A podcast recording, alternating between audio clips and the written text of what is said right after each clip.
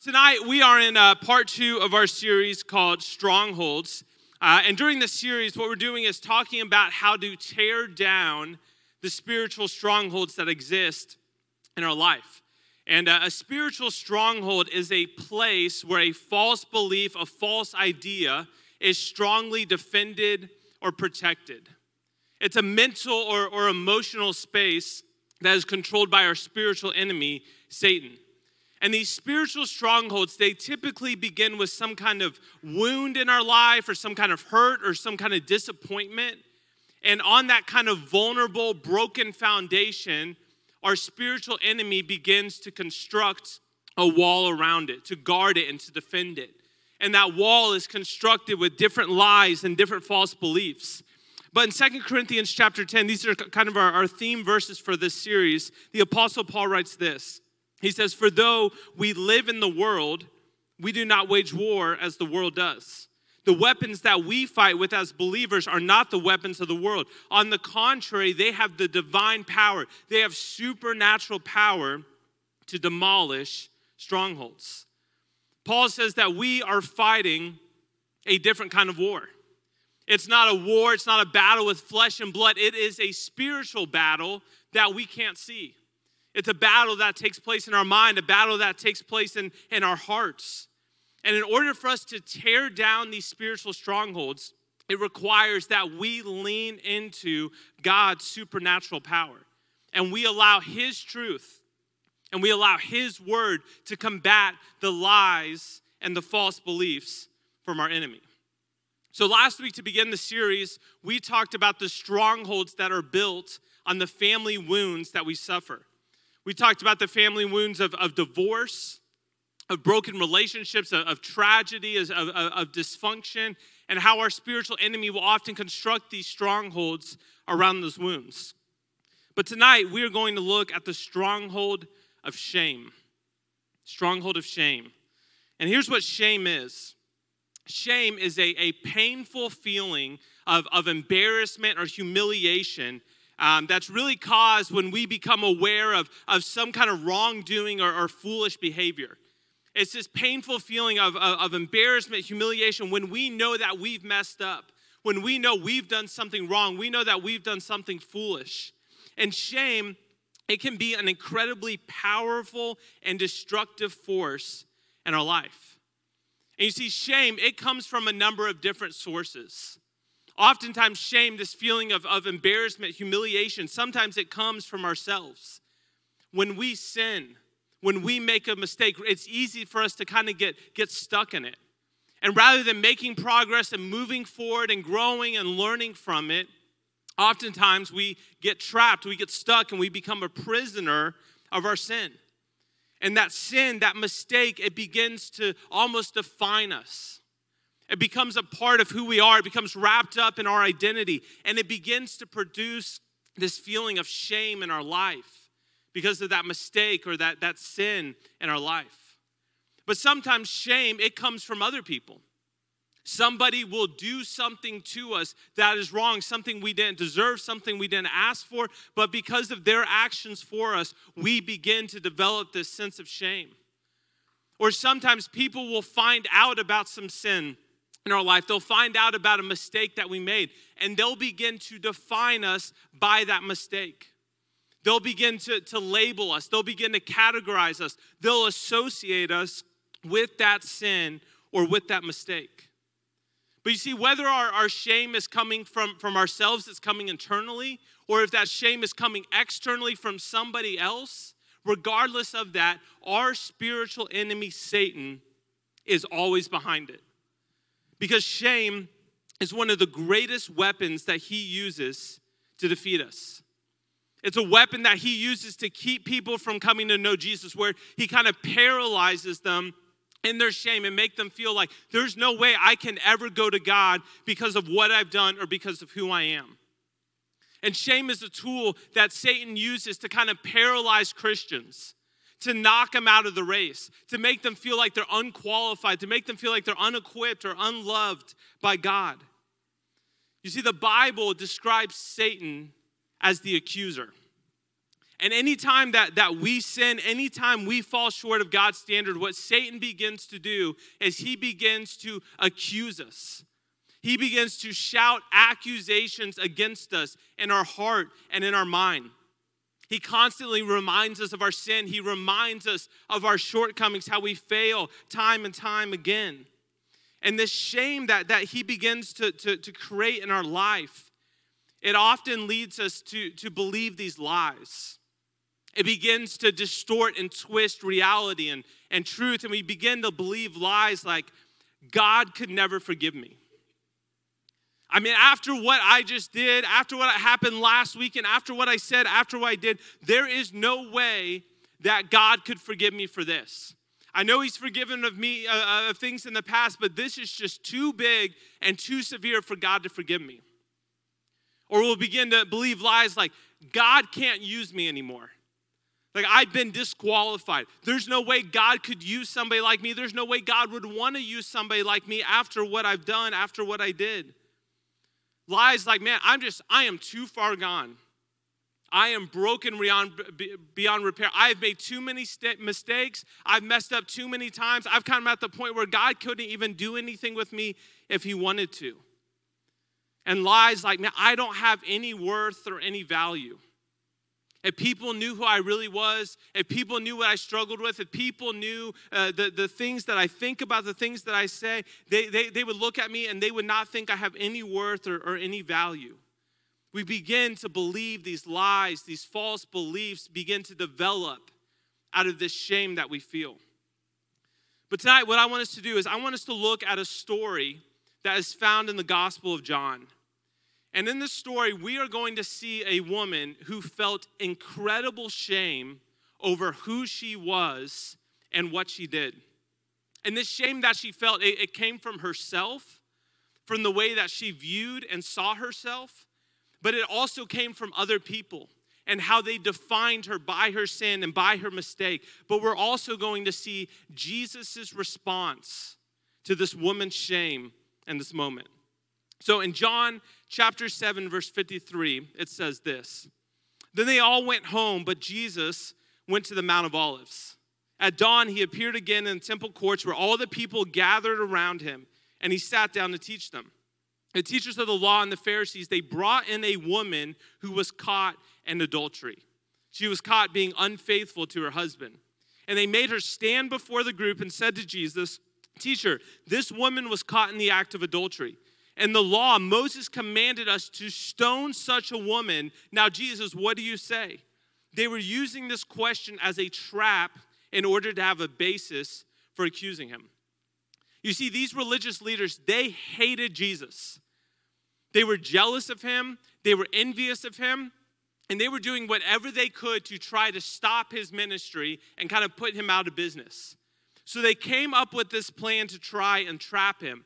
And what they did was they caught this woman literally in the act of adultery. And they drugged this woman from, from that, that, that place to the temple, which is kind of like our, our church nowadays. And Jesus is there. He's getting ready to teach this big group of people.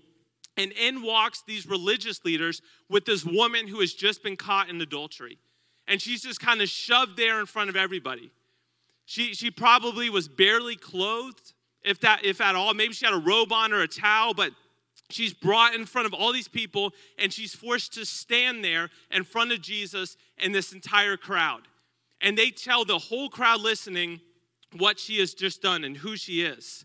And then they ask jesus this question. They say jesus we have caught her in adultery. In the old testament law moses says that she should be stoned. Jesus what should we do here you see, stoning in the Old Testament was the penalty for adultery. This was kind of a, an acceptable consequence for that kind of sin. But the purpose of their question that day wasn't to, to try to, to, to get justice for the law. They, they weren't trying to do the right thing, they weren't trying to be helpful. They were trying to trap Jesus into saying something that they could use against him. You see, if Jesus had said, Yes, she needs to be stoned, then it would have alienated all the people he had been ministering to the tax collectors, the prostitutes, the sinners, all these people he'd been spending his time with. they would have begun to see Jesus as harsh and severe, not full of love and, and not full of grace. But if Jesus stood there and said, No, she shouldn't be stoned, then he would be saying something that contradicted the law of Moses. And they would have a rightful reason to, to bring a charge against him. And they had they finally believed, look, we have trapped Jesus. There's no way he's getting out of this. No matter how he answered, we will have something to use against him to stop his ministry. But listen what happens next. But Jesus bent down and started to write on the ground with his finger. When they kept on questioning him, he straightened up and said, straightened up and said to them, Let any of you who is without sin be the first to throw a stone at her. Again, he stooped down and wrote on the ground. I, I want you to notice here, I want you to pay attention to what Jesus does. Jesus does not deny that this woman's sin is deserving of punishment. He doesn't pretend like it's not an issue, that's not a problem. But what he does is he calls the character of her accusers in the question. And he says, Okay, I hear what you're saying. So whoever here has not sinned, you can go ahead and throw the first stone. Those of you who are perfect, that, that, that have never sinned, that never messed up, you go ahead and punish her. I'm not saying that, that you're wrong about what she deserves, but if you're perfect, if you're without sin, you go ahead and punish her. Listen what happens next. At this, those who heard began to go away one at a time. The older ones first, until only Jesus was left with the woman still standing there. You see, Jesus, he saw, saw right through their trap. He knew exactly what they were trying to do, and he wasn't going to fall for it. Instead, he embarrassed this, these religious leaders. He took their trap, he took their question, and he turned it on them. And one by one, they left frustrated and defeated because once again, they weren't able to trap Jesus. But now Jesus is here standing with this woman in front of all these people. This woman who has just been caught in, in, in adultery. I, I just want you to imagine for a moment the shame that she probably felt in that moment. The shame about who she was, the shame about who what, what she did. She has been publicly humiliated in front of everybody. Like everybody knows what she's done. They're beginning to label her with certain labels. They're saying all kinds of, of things about her, and she's probably terrified that she's still gonna be stoned because she knows that is the rightful consequence for what she's done. She's terrified, she feels shame, but listen to what Jesus does next. Jesus straightened up. He looks at her eye to eye and he asked her, "Women, woman, where are they? Has no one condemned you?" No one, sir, she said. And then he says this Then neither do I condemn you. Go now and leave your life of sin. You see, I want you to notice the, the two parts to Jesus' response here, because both parts are critical to our understanding. First, he tells her that he does not condemn her.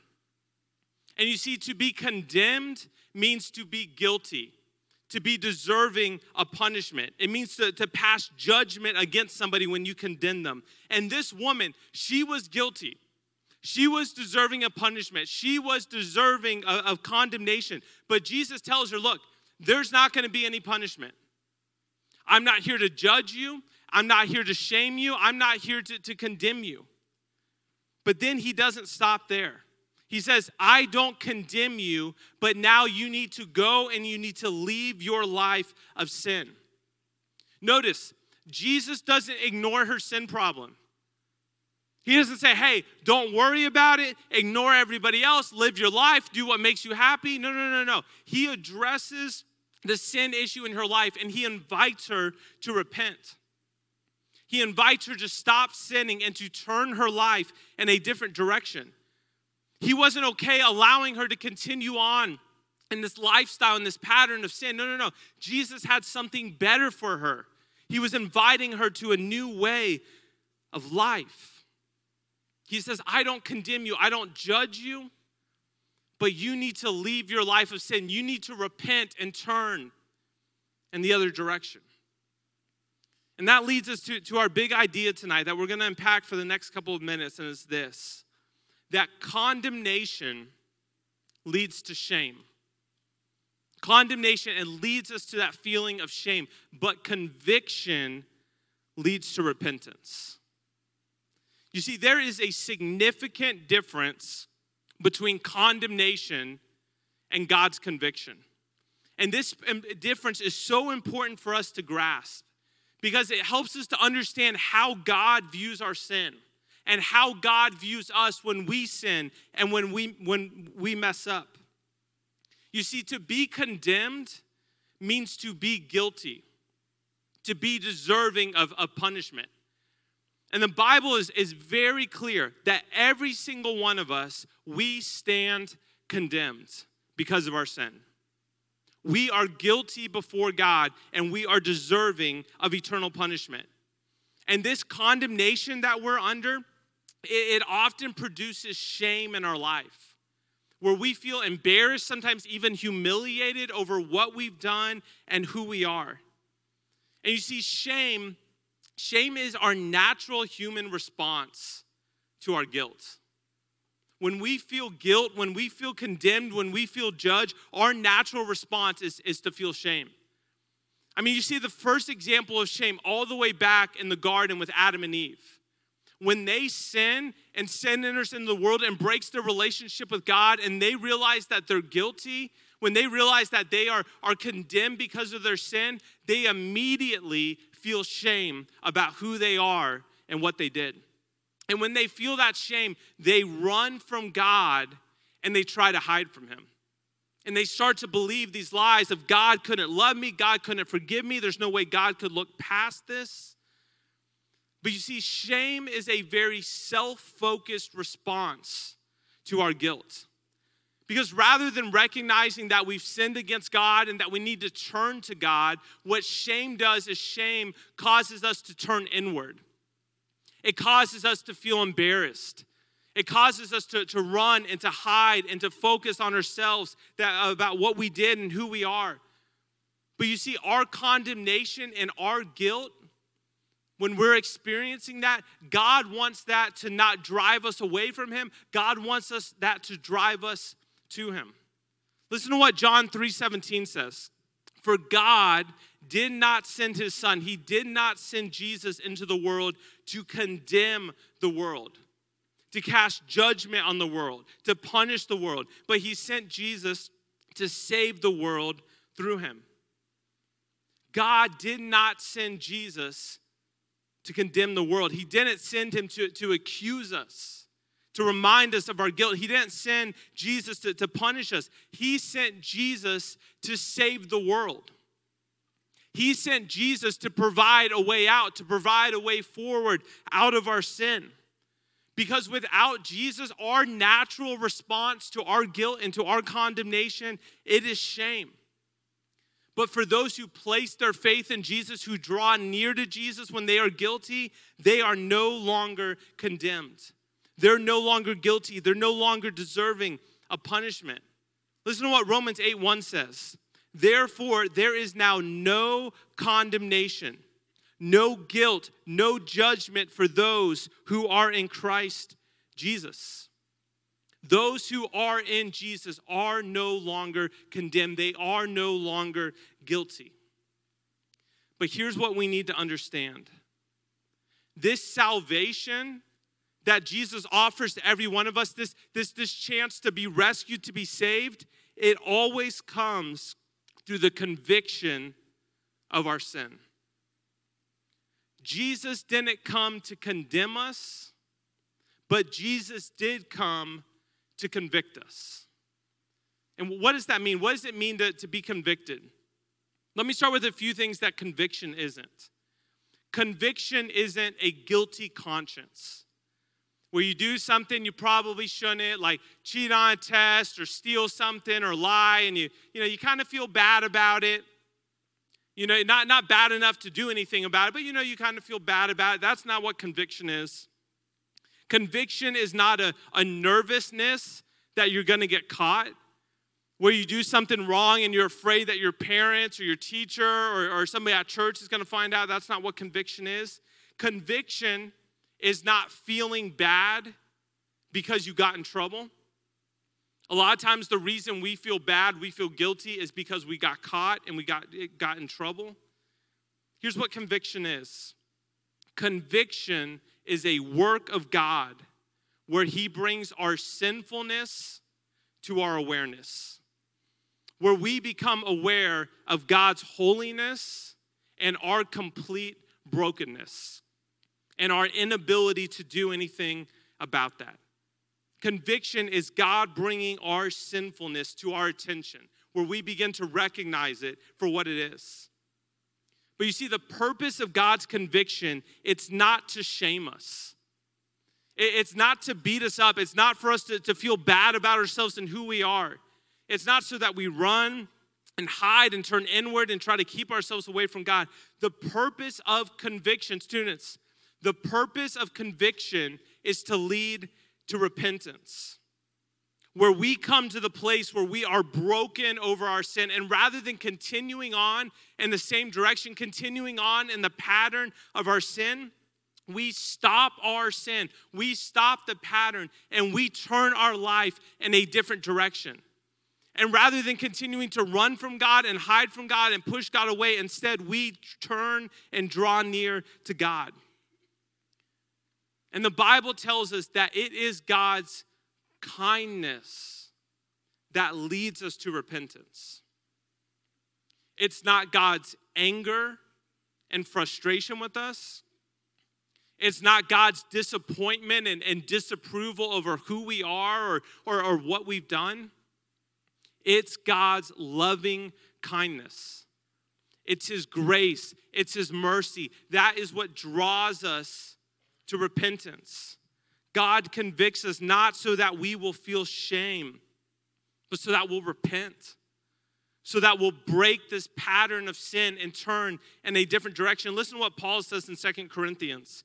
He says, For the kind of sorrow, the kind of brokenness that God wants us to experience, it leads us away from sin and it results in salvation the sorrow, the, the heaviness, the, the, the weight that God wants us to feel. It's not so that we feel bad about who we are, it's not so that we feel shame, but it's so that we will stop sinning and we will turn to God for salvation.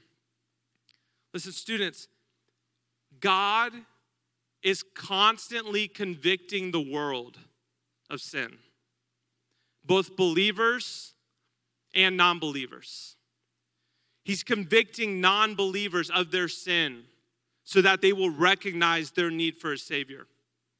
That they will realize that they're, they are guilty and that they are deserving of, of eternal punishment and separation from God. And God's desire is that all people will turn to Him. But in order for somebody to turn to God for salvation, they have to recognize their need for a Savior. God has to convict them of the sin in their life. They have to become aware of it. They have to draw attention to it. They have to recognize, I can't fix my problem. I need someone to rescue me. I need someone to save me. But God also convicts believers. God convicts his children. God convicts those who follow him. And if you've ever experienced conviction before in your life from the Holy Spirit working inside of you, conviction is not enjoyable it's not fun, it's not pleasant, it's typically heavy, and it's like this spiritual weight that you carry around with you. You know, I don't know if you've ever experienced this, but I know when, when I've been under conviction from God about something in my life that I need to repent of, there's times where like I can't sleep at night. Where I lay there and, and my mind is heavy, my heart is heavy, I feel God working on me. And rather than, than confessing and repenting, I hold on to that and there's times where I actually I lose sleep. You know, there's times where conviction will literally make us sick to our stomach, where it affects us physically, where it begins to, to, to wear us down as the Holy Spirit re- begins to reveal that sin in our life. Conviction, it robs us of peace and joy in our life. Like it's hard to have peace, it's hard to, to have happiness and joy and fulfillment in life when the Holy Spirit is convicting us and we continue to ignore it and to push it away. But the purpose of this conviction, the purpose of God convicting us, it's not so that we feel bad about ourselves. It's not to make us feel ashamed and where we run and we hide from God. The purpose of his conviction is to lead us to repentance, to break the pattern of sin and disobedience in our life, and for us to draw back to God. Listen to what Paul says in Romans chapter 2. Don't you see, he's talking to Christians, don't you see how wonderfully kind and tolerant and patient God is with you? Like, does this mean nothing to you? Can't you see that it is God's kindness? His kindness is intended to turn you from your sin. So, students, whether you are a believer in Jesus, you're a follower of Jesus or not, God's desire is never at any point in your life for you to feel shame. For you to feel shame over who you are or what you've done or what somebody else has done to you because shame does not come from God. But God does convict. And He convicts powerfully and He convicts consistently, and He does so to lead us to repentance. So as we as we wrap up tonight, if you have that conviction in your life, if you feel like God has been working on your heart, He's trying to draw things to your attention, rather than resisting that, rather than pushing away and trying to ignore it and feeling shame about what you've done, draw near to God instead. Don't resist His kindness, don't resist His grace in your life. Lean into it and respond with repentance break that pattern of sin and make the decision to turn in the other direction. Condemnation, guilt, it leads to shame, but God's conviction, it leads to repentance. So, with our heads bowed and our eyes closed, and tonight as we worship, and we're going to sing about the heart of God about his kindness, about his mercy, and his invitation to every single one of us, regardless of how far we've run, how much we've messed up, to draw near to him. To not run, to not hide, to not feel ashamed, but to know that we have a heavenly Father who is pursuing us, who loves us, and wants to show us his grace and his kindness. It just requires for us to repent to stop the pattern of sin in our life and to turn towards Jesus. God, we thank you that you are a God of grace and forgiveness and compassion, that you are slow to anger, that you are patient, that you are abounding in love. And God, tonight I pray that your Holy Spirit would convict both believers and non believers. Lord, that there's anybody in here who has never come to the place where they have called out to you and asked you to rescue them from their sin, from their brokenness. God, tonight you would make their, their, their sin, God, just so evident in their life, and they would recognize their need for a Savior. But God, for those of us who, who call ourselves believers, who are followers of you, Lord, if there is some unconfessed sin in our life, something we've been hiding, something we've been ignoring. God, I pray that your conviction would be heavy tonight. God, that we would feel that. And Lord, we would not leave here and run and hide and feel ashamed over what we've done, but God, that we would respond to your kindness and to your grace, that we would repent and draw near to you. We thank you, God, that you sent your son to Jesus to take our place to take on our sin and our shame and to nail it to the cross. And it's in the name of Jesus that we pray and we thank you. Amen.